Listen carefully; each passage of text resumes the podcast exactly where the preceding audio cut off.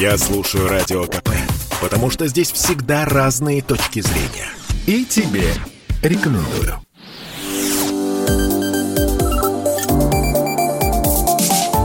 Что нового в союзное государство? Здравствуйте, в эфире программа «Что нового? Союзное государство». Меня зовут Михаил Антонов, и традиционно в завершении недели мы обсуждаем в прямом эфире с экспертами важные события, касающиеся разных сфер. Это может быть политика, экономика, культура и социальные какие-то программы, но их объединяет одно – они происходят в союзном государстве.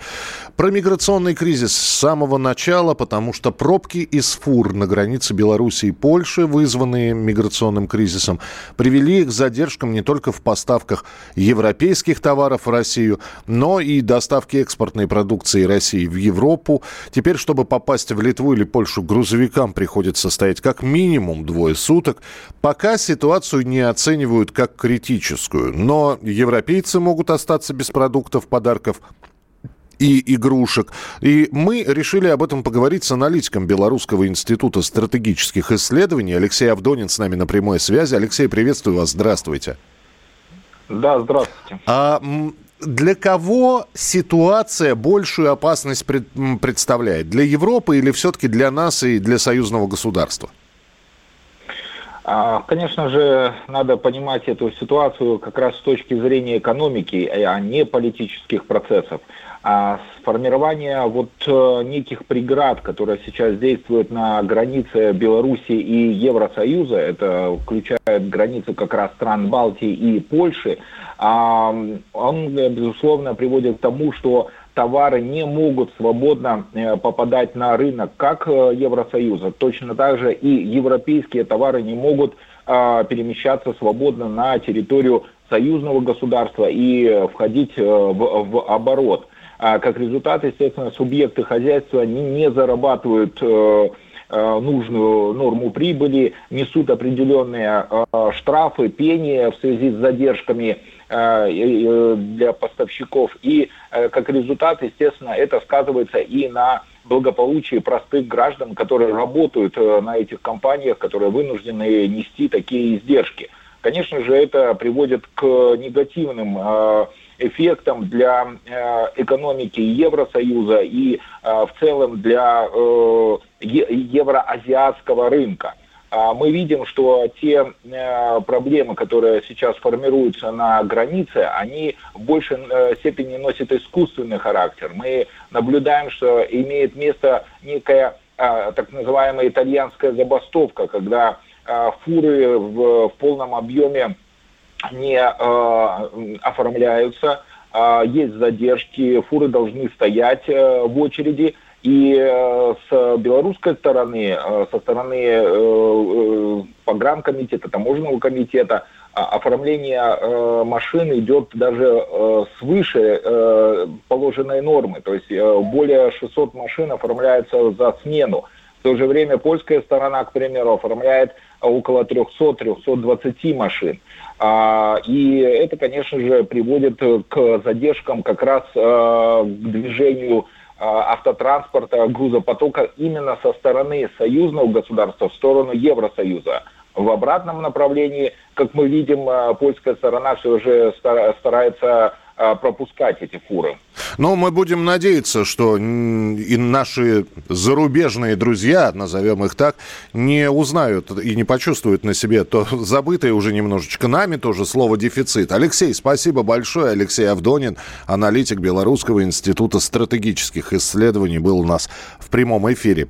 Между тем, э, в международном мульти мультимедийном пресс-центре «Россия сегодня» на этой неделе прошел российско-белорусский экспертный медийный форум под названием «Союзное государство. Информационное пространство в цифровую эпоху». В первый день работы форума госсекретарь Союзного государства Дмитрий Мезенцев сообщил, что в ближайшее время начнется проработка создания союзного медиахолдинга. Обязательно мы об этой теме тоже будем говорить и говорить э, достаточно много. С нами на прямой связи генеральный директор Центра изучения перспектив интеграции Сергей Рикин да, Сергей Вячеславович, приветствую вас, здравствуйте. Да, здравствуйте. Создание союзного медиахолдинга – главные и первоочередные задачи этого холдинга. Э, обсуждалось э, это как раз на э, на форуме, на медиафоруме Союзного государства. Тут, конечно, основной, основной вопрос как нам создать новый инструмент, который будет действовать в современных информационных э, реалиях и не повторять уже созданные, существующие союзные медиа. Поэтому э, тут единой точки зрения еще нет, разные предлагались э, варианты. Естественно, акцент нужно делать на новые медиа, социальные сети, распространение информации через э, вот эти коммуникационные современные площадки, вот эту инфраструктуру. Вот. Но, э, очевидно, основная задача, основная цель, чтобы узнаваемость, интеграция, чтобы люди в России в Беларуси знали друг о, друге, друг о друге больше и о самих интеграционных процессах знали больше и, соответственно, и э, меньше провокаций информационных было бы, которые сейчас очень часто мы можем наблюдать. Скажите, пожалуйста, мы можем говорить о каких-то сроках создания? Потому что, ну, понятно, что в будущем создание холдинга, оно понятно и перспективы ясны. А вот прямо сейчас и сколько придется времени ждать, Сергей Вячеславович? Сроках точных не говорилось, э, но учитывая, что э, подписанные карты э, интеграционные, ну, вернее, сейчас они называются союзные программы, они рассчитаны сроком на два года. И, по сути, я так понимаю, что создание медиахолдинга тоже должно идти параллельно с данными программами союзными. То есть в ближайшие 2-3 года, я думаю, должна такая структура появиться, сформироваться и начать уже работать. Э, будет ли это реальной силой противостоянию информационным угрозам, которые поступают из-за рубежа? Собственно, наверное, это одна из целей создания такого холдинга. Это, это одна из целей, то, что я и говорил, а, бороться с информационными провокациями. Все зависит от того, какая модель все-таки будет а, принята создание вот этого медиахолдинга. Тут я могу только личное мнение высказать, потому что говорю конкретики вот в этом вопросе пока мне еще, по крайней мере, эта конкретика не знакома. А, и, соответственно, если мы сделаем акцент на работу с Э, коммуникации между людьми, горизонтальными, общение через э, соцсети, через мессенджеры и так далее, тогда мы сможем противостоять. Если будет сделан акцент на наднациональную большую э, структуру, более традиционную, там телевидение большое какое-то, а, и так далее, тогда э, будет проблематично противостоять э, провокациям, потому что все вбросы информационные, они сейчас осуществляются через низовые площадки общения людей между собой, а не через какие-то внешние СМИ, как там «Голос Америки» э, и так далее. Ну, тогда будем наблюдать за тем, как э, это все будет появляться, и обязательно станем встречаться и дальше в прямом эфире. Спасибо большое, Сергей Рикида, генеральный директор Центра изучения перспектив интеграции, был у нас в прямом эфире. Еще одна тема. На Новый год и Рождество белорусские железные дороги запускают дополнительные поезда. В праздничные и предпраздничные дни поезда будут курсировать по наиболее востребованным у пассажиров маршрутам. По каким именно, прямо сейчас расскажет Светлана Андреевская. Белорусская железная дорога с 27 декабря по 9 января назначила 67 дополнительных поездов и увеличила периодичность курсирования поездов в межрегиональном и региональном сообщениях. Праздничные и предпраздничные дни поезда будут курсировать по наиболее востребованным у пассажиров маршрутам Минск-Гомель, Минск-Брест, Минск-Витебск, Минск-Гродно, Минск-Могилев и другие. Продажа билетов на поезда межрегиональных линий в пределах республики открывается за 45 суток до отправления, а на поезда региональных линий бизнес-класса за 20 суток до отправления. Более подробную информацию о времени отправления, маршруте следования дополнительных поездов можно получить на официальном сайте Белорусской железной дороги, а также по телефону 105 контакт-центра.